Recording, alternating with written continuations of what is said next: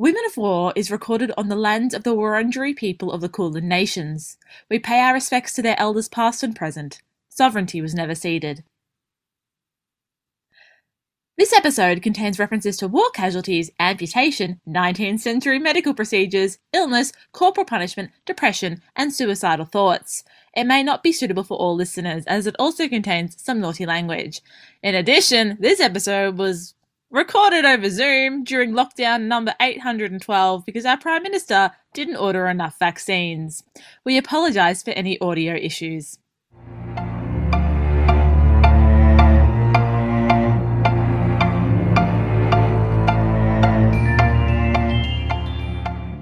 Hi, I'm Nicola. I am a nearly fully fledged teacher who's also a historian, primarily of masculinity and crime. And I'm Hannah, a PhD student. Uh, I am fledged, almost fully fledged. I don't know. In- um, and I write on women, politics, nuclear bombs, protesting, 1950s, Australia, and occasionally the Australian Women's Weekly, and terrible recipes. And what they said about bombs in the Australian Women's Weekly. What they said about bombs, but mostly I just subtweet about terrible recipes. Love that. And well, Woman Jekka, Two Women of War, a podcast where we take a deep look at one woman or a group of women throughout history and how they've been involved in various kinds of conflict. And this week we are looking at Clara, the most divisive Doctor Who companion of recent years. You could say she's a woman of war in, in like fandom wars, maybe? Well, I mean, every every companion is the most controversial companion, but I think Clara is especially because I really didn't like her at first, and then when I figured out what they were trying to do with Clara, I enjoyed her more. But I think it was just so poorly written by he who shall not be named Mhm. in this series. I don't know. Did you you hated Clara at the start? No, see, I liked well. her at the start because I was in like the phase Uh, of I'm into Manic Pixie Dream Girls, which she kind of was. And then actually- she got Hmm. annoying, and I was like, oh, this is why Manic Pixie Dream Girls are a problem. I don't want to shock you, but I did try and put myself off as a manic pixie dream girl in high school. I am unshocked by this. Anyway, th- we're not actually talking about that Clara, but we are talking about a Clara. we are Clara, talking Clara, Clara. today about Clara Barton, the founder of the American Red Cross. So she's sort of like the prequel to Vera Deacon. Clara was born Clarissa Harlow Barton on Christmas Day in 1821 to Stephen and Sarah Barton in Oxford, Massachusetts. Massachusetts. Massachusetts? That's not how you say it. Her father had served in the American Revolutionary War, and her grandfather had been an early revolutionary. Clara, as she became to as she came to be known, was the youngest of five, and by youngest we mean young. She was eleven years younger than her nearest sibling. Don't you just love a surprise baby? Not to put her parents on blast here, but their first child was also born five months after they got married. So I just like I feel like this maybe shows they were into each other and they, you know, I like that. And I'm not going to be taking criticisms on this theory.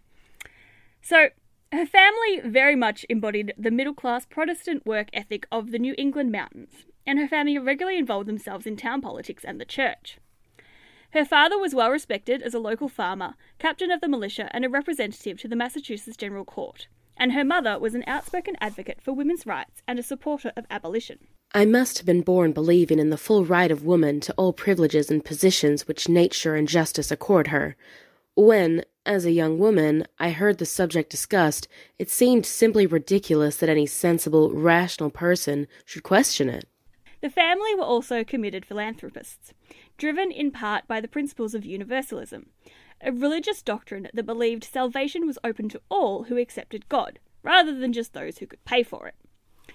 In the decade after Clara's birth, Stephen Barton donated over $500 a year, which is just under 15,000 US dollars today, to the community's poor and set up a house in 1831 for local destitute families using his own money. Clara was close to her family, particularly her father, whom she idolized for his service to his country and his compassion, though she also felt neglected at times among the many members of the Barton clan who were all living their own lives by the time Clara was a young child.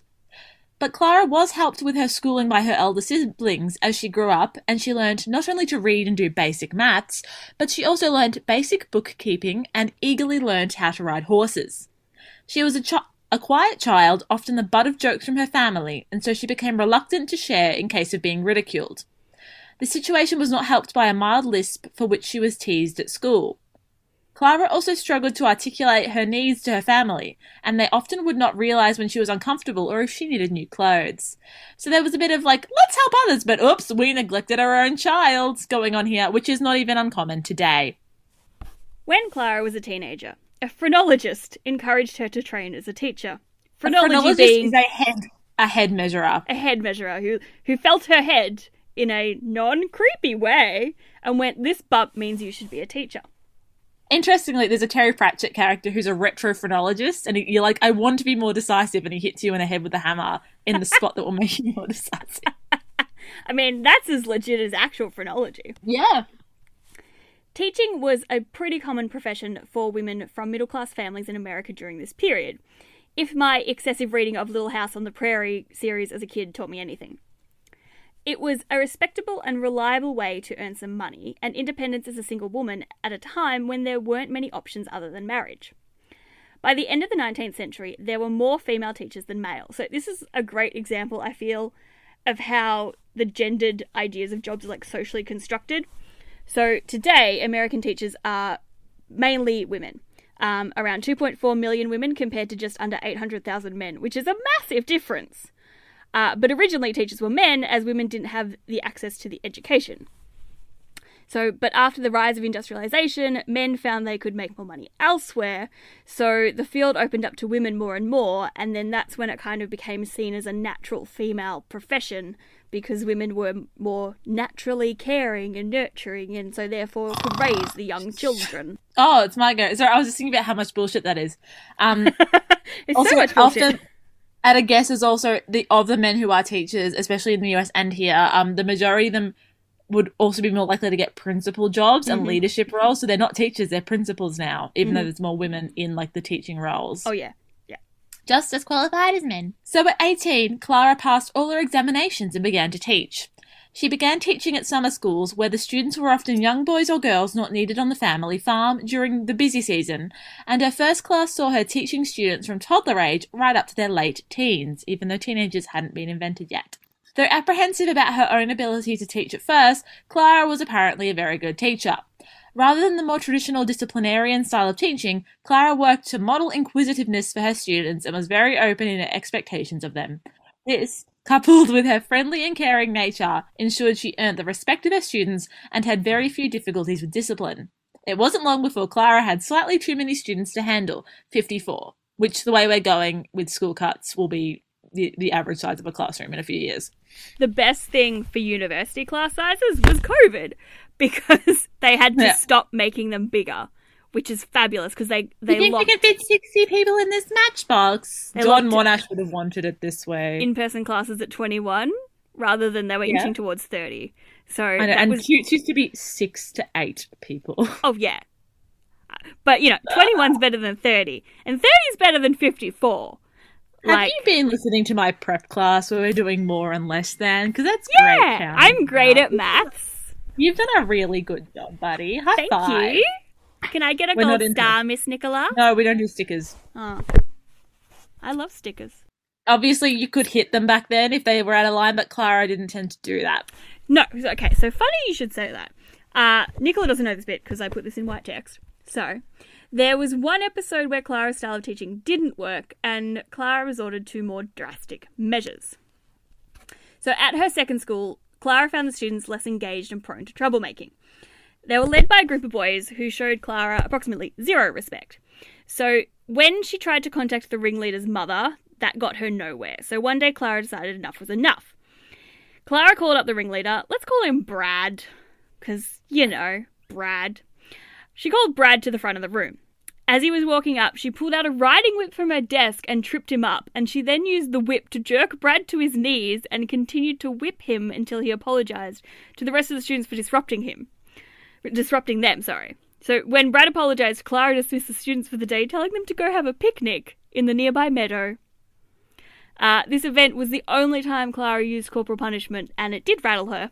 Years later, she recalled, quote, I had learnt what discipline meant, and it was for all time as far as that school was concerned. None ever needed more than a kindly smile.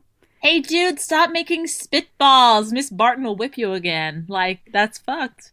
It's just such a Uh, wild response to me from not using any corporal punishment to I'm gonna just fucking Whip you whip with you, a mate. The Yeah. one thing I'll say is the thing I still do is there's like a group of kids misbehaving. You do have to single out the ringleader and embarrass them somehow.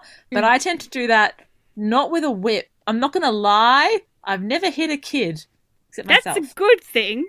Yeah, after the accident. No, um. so after You're this not even a incident- registered teacher yet. Maybe don't joke about I'm a corporal punishment. After this incident, Clara continued to teach in the Oxford area for the next 10 years. But though she enjoyed teaching and found it suited her need for a challenge, Clara did not enjoy being paid less for her work than her male colleagues. So she wrote to the Oxford School Board to demand equal pay. I may sometimes be willing to teach for nothing, but if paid at all, I shall never do a man's work for less than a man's pay. which is a sentiment we should all follow. Her entreaty worked, and the board paid her the same amount they paid male teachers. As she taught, Clara saw the need for a better education for the working class children, and so in 1845 she campaigned to set up a centralised school for the children of workers. For over a year, Clara, with the help of her brother, worked to convince the town of the need for a new district schooling system rather than the existing smaller and under resourced neighbourhood schools. They faced extensive pushback but eventually were able to win in a town vote. But Clara was finding teaching could no longer offer her the challenge it used to. So in 1850, Clara set off to Clinton in New York to study at the Clinton Liberal Institute, where she learnt French and German, philosophy, ancient history, astronomy, calculus, and analytical geometry. Though she struggled to fit in with the younger students, Clara found several close friends while at Clinton, and also had a few courtships that we know little about because she kept her romantic life close to her chest. At the end of her schooling, Clara moved to New Jersey in 1852 for a new challenge. She wanted to open a public school. Local officials were skeptical, but Clara pushed on and eventually convinced both adults and children alike with her teaching. On top of teaching the basic three R's reading, writing, and arithmetic, which is clearly not spelling and it has always bothered me that that's the saying Clara provided extension for her high achieving students, challenging them to push harder and open their minds. In one case, she assigned a group of boys Uncle Tom's Cabin, the newly published anti slavery no- novel by Harriet Beecher Stowe. I'm trying to think of an equivalent book today that you could assign. I have actually had to think about this. Um, there's a few, like Deadly Unna, which looks at class and um, anti Oh, Aboriginal yeah. racism. I actually did that in high school. Yeah, um, oh, I did it in primary school, but I was just sniped at it. And also, even just Young Dark Emu would be pretty controversial in some classrooms. Yeah, That would be very Yeah. controversial. Um, so, anyway, after reading the book, the class discussed the implications it raised. So, basically, this sort of demonstrates Clara challenging her students to question the world around them. And her students really responded to this technique. Most of them loved her, and Clara would receive letters from old pupils until she died. Their lifelong loyal allegiance to me is beyond my comprehension. Little as many of them were, trifling as the days must have seemed among a whole life of scholarship which so many of them followed, it is a most remarkable thing that all have remembered those few months and cherished them with a loyalty that the most ambitious teacher could but prize. More and more students enrolled in the Bordentown School, which quickly uh, expanded to accommodate them, building more classrooms and hiring additional teachers. Then the school board prom- promptly fucked up by demoting Clara to a air quotes female teaching assistant, end air quotes, and hiring J. Kirby Burnham as the head teacher in 1854. I have to assume this is a man. Clara Yes. was only paid half of what Burnham got, despite it being her who'd actually developed the school and made it a success in the first place. In comparison to Clara's more modern, progressive teaching style, Burnham was an old school. notwithstanding. Burnham was an old school disciplinarian, would be dictator. He made no effort to work with Clara and the other female teachers and largely began to run the school into the ground. Clara wasn't having any of this and she left. Good for her, bad for the school. Four months after she left, Burnham was fired and the school had to do some major damage control to fix everything up.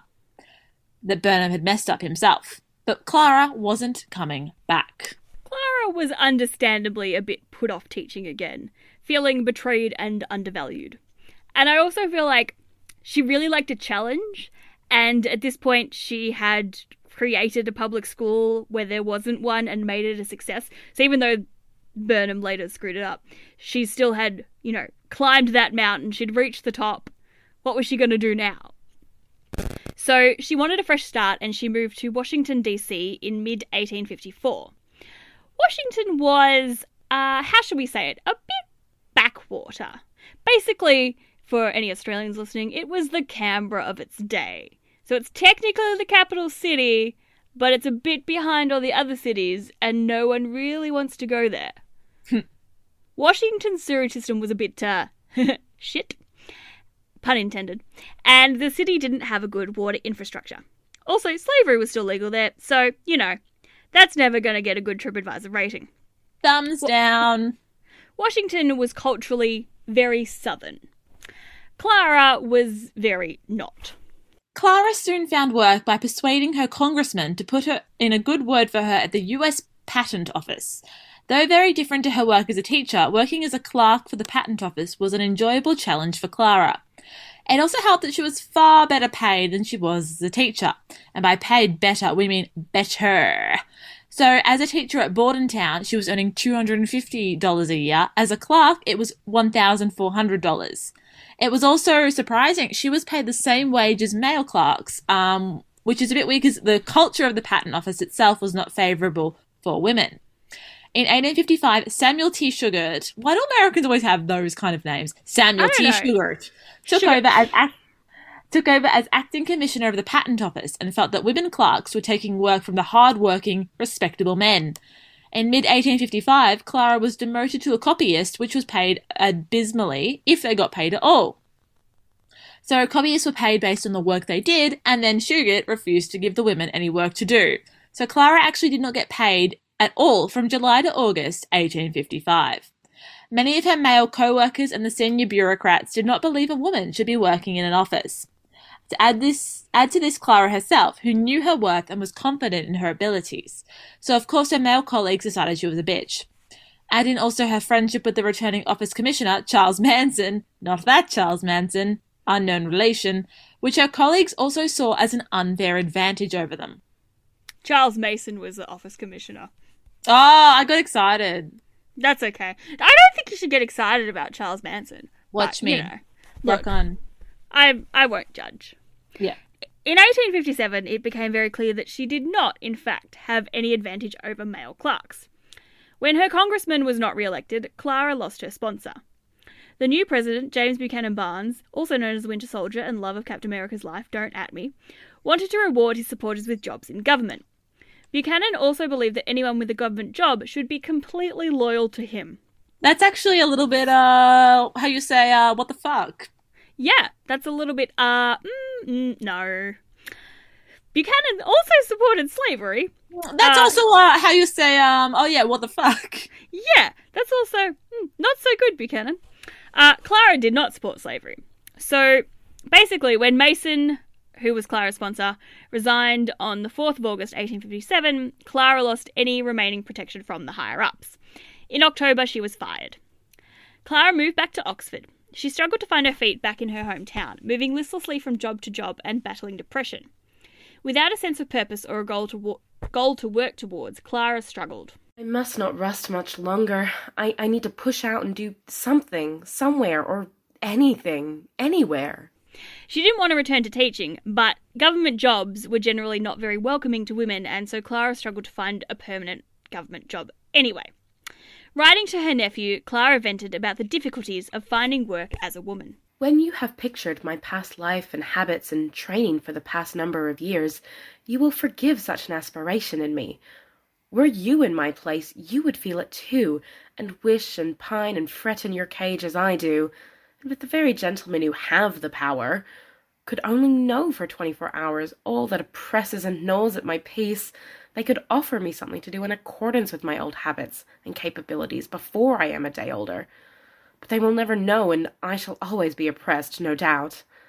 I am naturally businesslike, and habit has made me just as much so as a man, and were I a man, I would never do a fourpenny business. I should be perfectly happy today if someone would tell me that my desk and salary were waiting for me, that once more I had something to do that was something. During this period, Clara struggled with both her physical and mental health, often feeling weak and listless and battling both depression and suicidal thoughts. She spent several months coalescing with an acquaintance, where she felt more at home than she did with her own family. Things turned around in November 1860, when Abraham Lincoln was elected, and Clara was called back to the patent office, arriving in December and picking up life again in Washington as though she had never left. The political situation in Washington, D.C. was tense, and Clara felt her position was unstable. She sought out a new patron who could support her if things again turned sour. She approached Henry Wilson, the senator from Massachusetts, which was her home state. Henry and Clara immediately hit it off, and he became a valuable support for her. In December 1860, South Carolina seceded from the Union. Shortly afterwards, Mississippi, Florida, Alabama, Georgia, and Louisiana followed. Then Texas and Virginia. Early in 1861, South Carolinian authorities demanded that the U.S. Army leave their stations at Charleston Harbor. The Army did not leave. On February 8, 1861, the Confederate States of America was formed. On April 12, 1861, the South Carolina militia attacked the United States Army, which was stationed at Fort Sumter. The militia forced the U.S. Army to surrender, and thus the American Civil War began.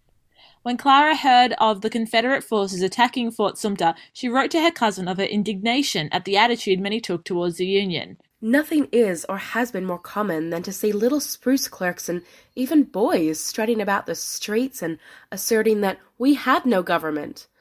It merely amounted to a compact, but had no strength. I have listened to harangues of this nature in the past few months till my very brain whirled, and now, from the bottom of my heart, I pray that the thing may be tested, may the business be taken in hand, and prove not if we have a government, but that we have one. A week after Fort Sumter, troops of the 6th Massachusetts Regiment were changing trains at Baltimore on their way to Washington City when they were accosted by a group of secessionist sympathizers. The secessionists threw paving stones and other items at the regiment, who escalated the situation by using their bayonets, which are large knives, let's be let's remind people here, and rifle butts to subdue their attackers. This brought more people into the skirmish, and soon the crowd was in- turning increasingly riotous and violent. The regiment fired onto the crowd with their muskets, resulting in 12 civilian and 4 Union soldiers' deaths. Clara was horrified at this turn of events. The Baltimore riots show that the darkest page of our country's history is now being written in the lines of blood. I mean, that's justified horror, I feel. Yeah. Like, you're not going to de escalate anything with a bayonet. That's, Well- that's, not, that's not a weapon of de escalation. We all know about the police in America and the military's ability to de escalate things in the mm. US. I mean, we don't have a good one mm-hmm. here either. Moving on. Mm-hmm. Clara quickly visited the regiment at Senate Chambers where they had been quartered and set about finding food and supplies for them. The lack of provisions provided for the regiment proved to Clara that the government was not doing enough to provide for its troops, and she was increasingly convinced of the military's incompetence. So, first, let's back up a minute. Now, depending on who you ask, the Civil War was fought for a variety of reasons. Some say it was fought for, fought for states' rights. Some may say it was a battle against northern aggression. Those people are quite probably racist rednecks. Though you can't actually ever boil down a conflict into one clear motivation, the It was Civil slavery. War, it was it was largely an issue of slavery, no matter which slavery. way you look at it. So the northern states were increasingly against admitting new states to the union as slave states, uh, believing that slavery was against the ideals of liberty put forward by the founding fathers, such as that whole quote "all men are created equal" bit, which was hidden in the fine print right at the uh, where was it again? Oh yeah, the beginning of the second paragraph of the Declaration of Independence. So the southern which, states, on which the other you hand, know, was written by Thomas Jefferson, who was not only a slave owner, but a r- rapist yeah, of slaves. yeah, yeah. yeah. Yep, yep, yep, yep, yep, yep, yep. Uh, the southern states, on the other hand, really enjoyed all that sweet, sweet money they made by not paying their laborers, and so convinced themselves that the Bible said it was okay, which sounds The Bible says very, a lot of things. very American. Uh, they also really, really wanted to expand slavery westward into all those uncharted lands, uncharted by white people. Um, but that's another story. So slavery pretty much underpinned all the other tensions that led to the war. So, you know, you could say it's for economic reasons, but slavery was under the economic reasons because the southern economy was built on slavery and the northern economy wasn't, and so that was the tension there. Eli Whitney has a lot to answer for. I don't know who that is. I believe he invented the cotton gin, which made it Oh, easier. that like- guy. Yeah. Yeah. that guy. He does As far as I know, yep. he actually invented it. Like this will make things easier, and we will won't have to have slaves. oh, Oh, no. Eli. Um, so, yeah, so basically, while the North may not have set out to fight for the abolition of slavery from the beginning of the war, slavery, when and where it would be legal, was at the heart of the conflict. Not long after South Carolina began their succession trend, the hottest thing in in the country at that point, the Confederate States quickly began to build up an army, which was 60,000 men strong by April. In comparison, the North was utterly failing to mobilize troops. By the fall of Fort Sumter, the Union was still desperately trying to encourage men to sign up and fight. Early soldiers came from state militias since the National Standing Army only had about 16,000 men at the beginning of the 1860s. Militiamen were also very unevenly trained depending on what state they came from. I mean, all the gun happy states are in the South, so let's assume that pattern goes all the way back to then as well. Probably. Initially, Lincoln called for 75,000 militiamen to serve a 90 day enlistment for the Union Army, but soon realized that that would not be enough to stop the Confederacy. So he called instead for 42,000 volunteers to serve a three year enlistment with the Army. He also wanted to add 23,000 more regular soldiers to the Army and increase the Navy by 18,000. In the Navy. Come on, protect the motherland. Regiments of both volunteers and regular soldiers were organized by locale, with friends, relatives, and neighbors serving together. Though slow off the mark, soon the Union had more troops than they could supply. Where the federal government couldn't provide the needed munitions and uniforms, federal governments not being able to provide for their citizens. What is this? Where the federal government couldn't provide the needed munitions and uniforms, states who had the money stepped in, and it kind of became a competition for who could provide the best supplies. Which was great for getting plenty of uniforms, less good for getting uniforms that actually matched and had this cohesive look for the entire Union side, which might seem like, you know, a minor problem of the aesthetic.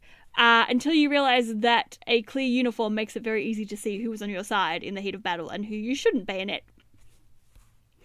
As with most wars, neither the Union or the Confederacy had any idea of the scale of the impending conflict when they began building their armies.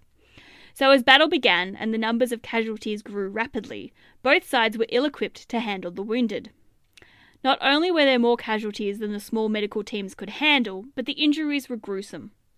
The bullets used in the war were large and slow, which meant that they tore through flesh and bone as cleanly as a bread knife cuts through a fine ribeye steak. Medicine was definitely not equipped to deal with such devastating injuries, especially not at the speed required to save all the men coming into the field hospitals. And so doctors frequently treated gunshot wounds with amputation. Amputation with no anaesthetic except whatever booze you could keep down to keep you drunk. Amputation with no anaesthetic and limited knowledge of how infections which were transmitted. Amputation that could easily lead to blood loss or infection.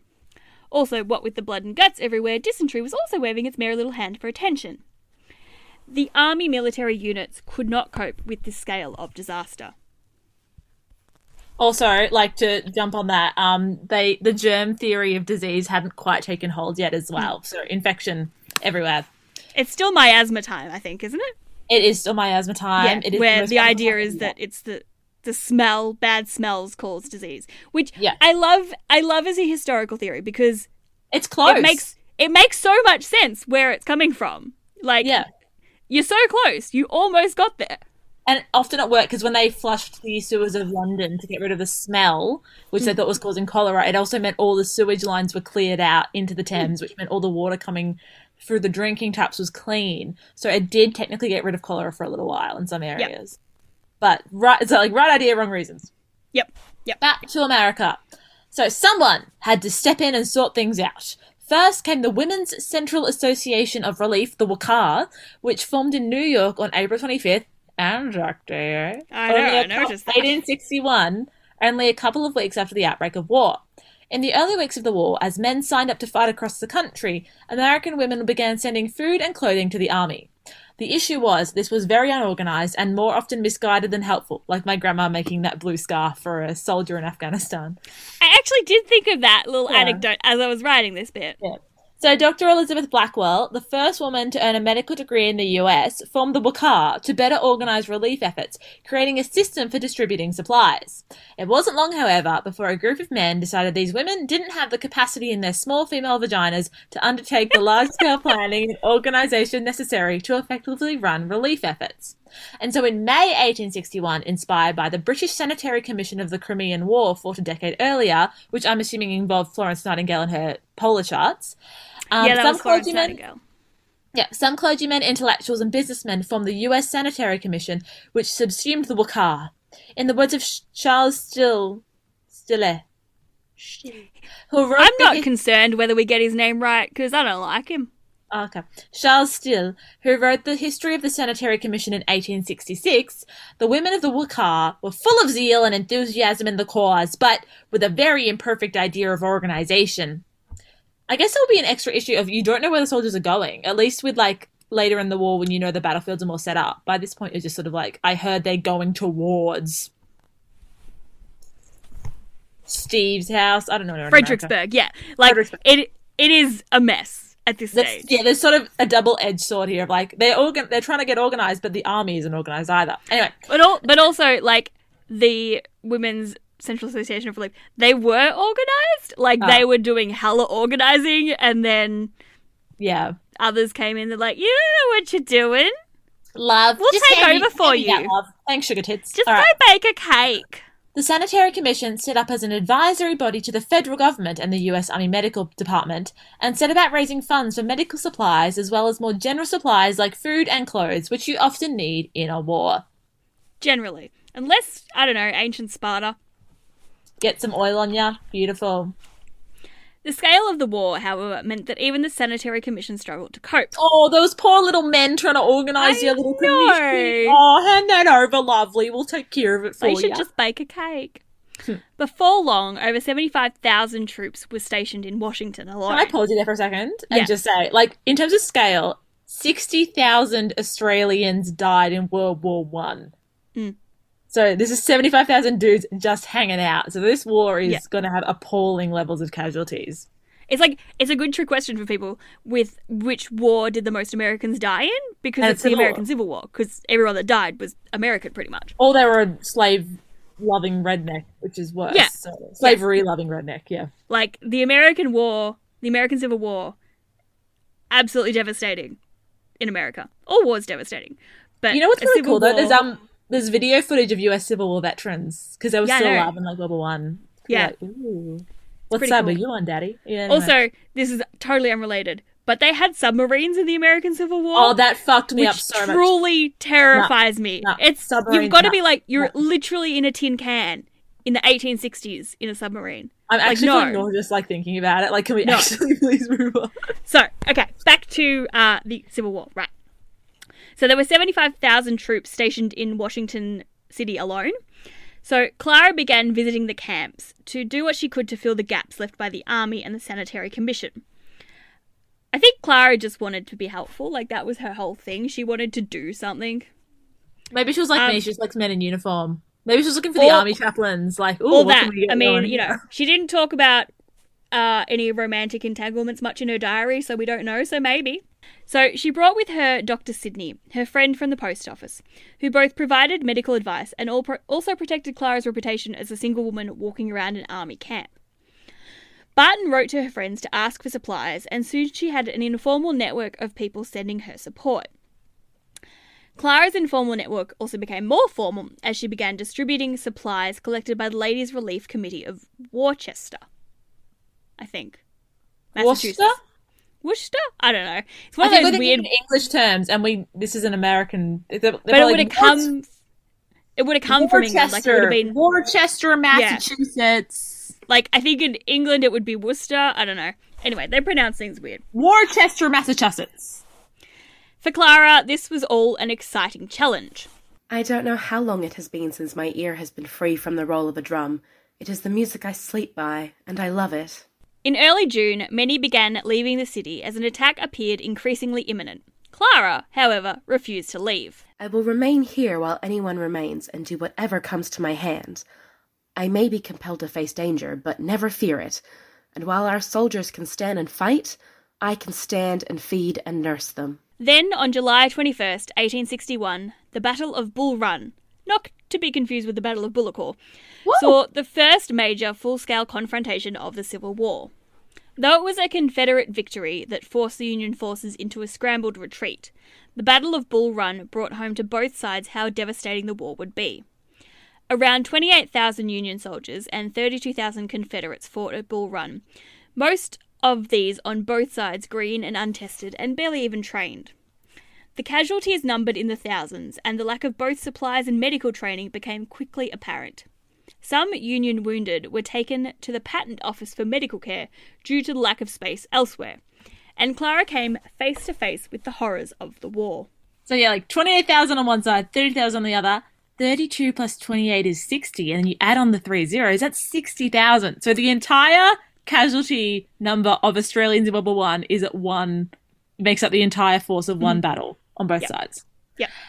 Clara was quickly running out of room for her activities. She was inundated with supplies from tobacco and whiskey to honey, lemons, and soap.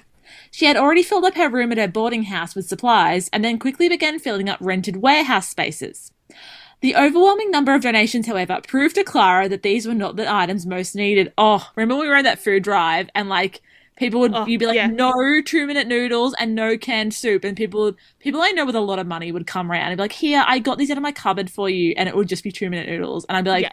Thank you. Someone I know who like works three jobs and can't afford like rent most weeks brought over like a whole bunch of stuff I needed, but this this two minute noodle pack, oh, you've you've made the difference. I love the idea of Clara just like drowning in lemons. Like she's just like got a whole lemon room and she's like, There's too many lemons. What Well, am I to gonna fair, do? I think you can use lemon as a as like a bit of a disinfectant, and also it's good to stop scurvy, and that's usually yeah. been a. There's this thing Lemons lemons are helpful. But I don't know much about the American-based wars because of reasons, but um, as we all know, I'm very allergic to American people. I I break it in a rash if I'm near, near anybody. Mm, I've seen it, yeah. Um, it's not horrible. pretty. But every war, you're using the lessons you learned in the last war to fight it. And that's why so many of the troops at Suvla Bay on the Dardanelles and Gallipoli were inoculated against cholera before Mm-hmm. they landed, which meant they were inoculated against cholera. Great. However, it meant they were suffering the side effects of that inoculation when they landed. So they were vomiting everywhere and getting really sick. That's badly planned. Um, so I'm wondering if maybe there was an issue in a previous war the Yanks have fought in regarding lemons, like maybe scurvy or something. Like that would check out. Yeah, I don't know. It could also just be everyone. Ha- it's like this time of year, everyone just got lemons. It's like, you Yeah. want some lemons? It's like in summer, do you want some zucchini? No, fuck your zucchini. I don't want it. All it. these people are just like, I want to help, and my lemon tree is going mad, so take Yeah. my lemons. And Clara's like, please, no more lemons. I, Okay, I can wait, only wait. make so much lemonade. Wait, wait, wait. The overwhelming number of donations, however, proved to Clara that these were not the items most needed, nor was this work the most she could do. Washington hospitals were no longer lacking supplies as they had earlier in the war, and now there were plenty of women wanting to help nurse the wounded in the cities. Clara began traveling with her supplies to meet incoming ships and trains of wounded, and realized how important getting to the injured men quickly could be. Clara wanted to go to the front line, where she could help more directly by helping the diseased and wounded soldiers where and when they needed her. So Clara went to the head of the quartermaster depot of the District of Columbia, Colonel Daniel H. Rucker. Always got to have that middle initial there.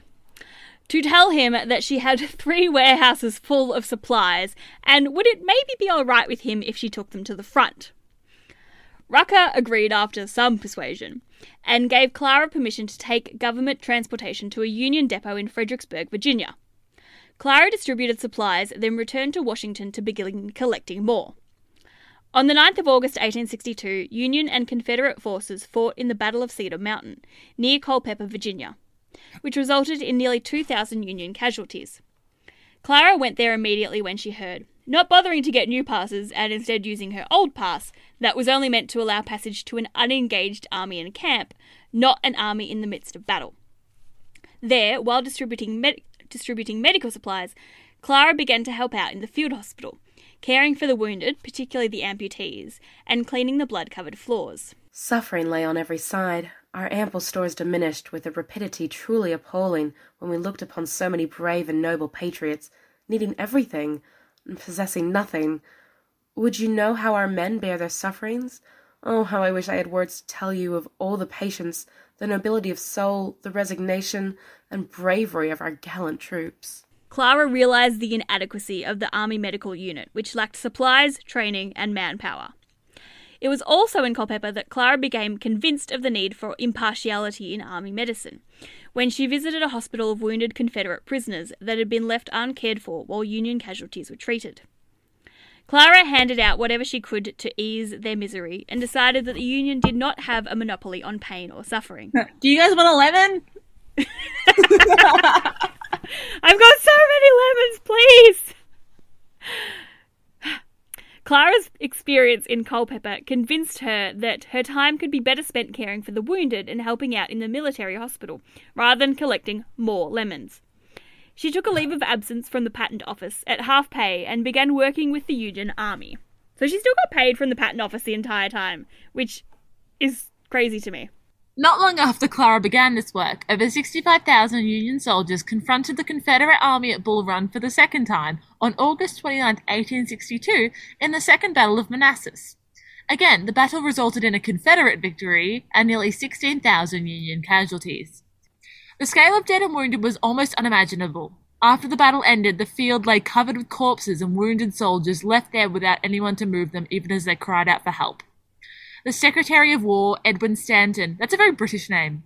Hello, I'm. And he doesn't have a middle initial, so. Yeah, the middle initial sells him as a Yank. Yeah, I'm, sh- I, he's shady. yeah. Issued a call for volunteer nurses to help manage the devastation. Washington city n- newspapers ran the call, and hotel bulletin boards put up advertisements for civilian nurses and surgeons to aid the treatment of the Bull Run wounded. Clara, unsurprisingly, took up the challenge and made her way to Fairfax Station, where many wounded had been transported. It was a horrific scene that greeted her when she alighted from the train. It was chaotic, wounded men groaning all around her, with frantic surgeons amputating limbs as fast as they could saw. Clara froze, but not for long. No other relief workers had yet arrived, and there were things to do. Clara began with simple tasks changing bandages, creating slings, applying cold compresses, and using tourniquets, which I don't think are recommended for use anymore. Clara and most of the nurses also provided important emotional support for the wounded and dying, listening to them and reassuring them they would be okay, even though in many cases they would not be. Yeah, there's one anecdote that Clara related where she was like talking to this kid and she's like, You're gonna be great, you're gonna be fine, you'll see. And then he died. Like, Clara worked through the night and the next day as she went from crisis to crisis. The numbers were overwhelming, and Clara often found herself tending to someone she knew, often former students, which would be brutal. It is not a light thing to pick up a shattered arm to bind and sling it and find the other suddenly thrown across your neck in recognition. Oh, what a place to meet an old time friend. Again, it comes back to their just the devastation of a civil war where it's like fighting people you know or neighbors or whatever. Clara didn't sleep and didn't eat, giving her own food to the wounded men. It was disheartening work, trying to stem the tide of misery and seeing no end in sight. Shots rang out in the hills around them as small pockets of Union and Confederate rebels fought on, adding even more urgency to the situation. Two of her helpers left, unable to cope with the conditions. On the second day Clara was there, another small battle took place at Chantilly, bringing in more wounded, and the threat that the Confederates would arrive at any moment grew. At one point, a Union officer rode into camp and asked Clara if she could ride bareback. When she replied that she could, he shouted back, Then you can risk another hour! before she needed to possibly flee. By the skin of her teeth, Clara and Reverend Wells, the only other helper who had stayed, loaded the last wounded man onto the train at 5 p.m. on Tuesday afternoon, jumping aboard themselves just as rebel Confederate cavalrymen galloped into the camp. After the Second Battle of Manassas, while the Union Army retreated to Washington to recoup, the Confederates launched an attack to further weaken Union morality. Under General Robert E. Lee, the Confederate Army planned to take advantage of what Lee believed was a disjointed, disorganized, and demo- demoralized Union by invading Maryland in September 1862 with around 70,000 Confederate troops. My accent's just going everywhere today. Under Major This is why I didn't get you to voice Clara. yeah. Under Major General George B. McClellan, yeah, you know he's a Yank. Listen to that middle initial. The Union Yeah. mustered around 80,000 men to rebuff the invasion. Clara learned about the Confederacy's plans and foresaw the scale of loss that could would result from any battles. Again, Clara appealed to General Rucker, who was the head of the quartermaster depot, for a pass to travel to Maryland and a wagon to get there. Clara headed for Harper's Ferry. Harper's Ferry was strategically located on the Baltimore and Ohio Railroad and was devastated by the Civil War, changing hands constantly between the Union and the Confederates as both fought to maintain control of the railway. In all of Harper's Ferry wars- being a uh, a Harper's Ferry being a like suburb and not just a ferry. Yeah, I was actually wondering that because there's another river port where it was like constantly hmm. changing hands. But this is a point until after World War Two, from about this war through to World War Two, he who controls the railways controls the war. Like it's seen oh hell yeah! in basically every major war through this period. Even the Russian Civil War, they're fighting for control of the railways. Yeah. And Trotsky's use of the railways is one of the key things that clinched it. I've got Trotsky in my mind right now. You'll find out why later. All right. So Clara made an educated guess that Harper's Ferry would be crucial in the coming confrontation and that would be where she was needed most. And she was proven tragically correct. On Sunday, the 14th of September, Clara set off with her assistant to Harper's Ferry, carrying canned foods, lanterns, and bandages. And probably some lemons. On their journey, they passed through battlefields, where Clara would stop to check for any unrecovered wounded soldiers. They reached the Army of the Potomac, which was the main Union army in the east, near Sharpsburg, Maryland, on September 16th. Clara noted that there was a, quote, impending sense of gloom, end quote, in the air, but she was where she wanted to be, at the site of an impending battle, where any wounded would be in her hands as soon as possible. If my countrymen are to suffer, my place is with them. My northern brothers are here in arms, danger and death staring them in the face, and I cannot leave them. And that's where we're going to leave Clara. Newly arrived at the war front, convinced of her purpose, confident in her abilities, and pleased she had managed to convince the army of her worth. But as trying as it had been up to this point, there was far more in store for Clara as the Civil War raged on. Dun dun dun! Well, at least well in that one. I do want to point out there's a great episode of the medical history podcast Soil, Sawbones, which talks about Angel's Glow, which was something that occurred in certain battlefields during the Civil War. Or was it the Revolutionary War? I don't know. Let me just double check that. Angel. Well, what is it? What what's Angel's Glow? It's very interesting. It's a bacteria. Um, Ooh. but yeah, it's um, it was from the Civil War, and they do an episode on it. It's very interesting, uh, and because it was given this mystical bent because I didn't know what it was, but it was some kind of fungal or bacterial um infection, but it actually like helped them. It was like an antibacterial. I'm really bad. Clara would later be named the Angel of the Battlefield. So that's like a fun little connect there. There you go, angels glow. Now, this idea of angels appearing on the battlefield again continues through into World War One at Mm. least. So, and Florence Nightingale was the lady with the lamp. So even though you don't have Yeah. this angel association, it's still an association with light. Yeah, definitely. And femininity. I mean, nurses undervalued, big role. We we both know how undervalued nurses are. So. Nah, um, yeah, actually, shout out to any of our listeners who are working in the medical field, especially in Australia right now. It's incredibly frustrating Oh hell um, yeah! not being able to give best care to people because your governments are inept. And after Shout out to the did- nurse who gave me my first jab the other day. Shout out to the A nurse who plus job. my vaccinations. I didn't get a lollipop though, so I'm like, I would like to complain. I've never gotten a lollipop from vaccine. The closest I remember is when I was in prep and I was first in line to get the meningococcal vaccine, and I was super excited. So I was at the head of line, and you walked in and they held a plate of jelly beans in front of you and pick a color, and I was like blue. But the thing they wanted to do was distract you, so you look left, and then they Mhm. would jab you on your right arm, or you'd look right and they jab you on your left. But because I was like, I was like, I want a blue one. All right, what's going on over here? One of my clearest early memories is seeing that needle go into my arm. And that's a Um, big needle. Oh, who cares? I really like vaccines though. So, um, as we both know. So, Hannah, do you have any resources to recommend if people want to learn more about the Civil War before our episode in a fortnight? No. Oh, uh, Don't ask me hard questions without prompting. Um, Um, Ken Burns did do a documentary on the Civil War. It's very long, and I tried to watch a bit and I fell asleep because he's the No. guy who like it's just like No. people reading No. over pictures, moving slowly, and like that's No. not what There's a, there is a couple of good podcasts um, out there on the Civil War. I have them written down somewhere else, so I will add them in our show notes. Yeah. Uh, and that's that's a much nicer way than a Ken Burns documentary to get up to date on what's going on.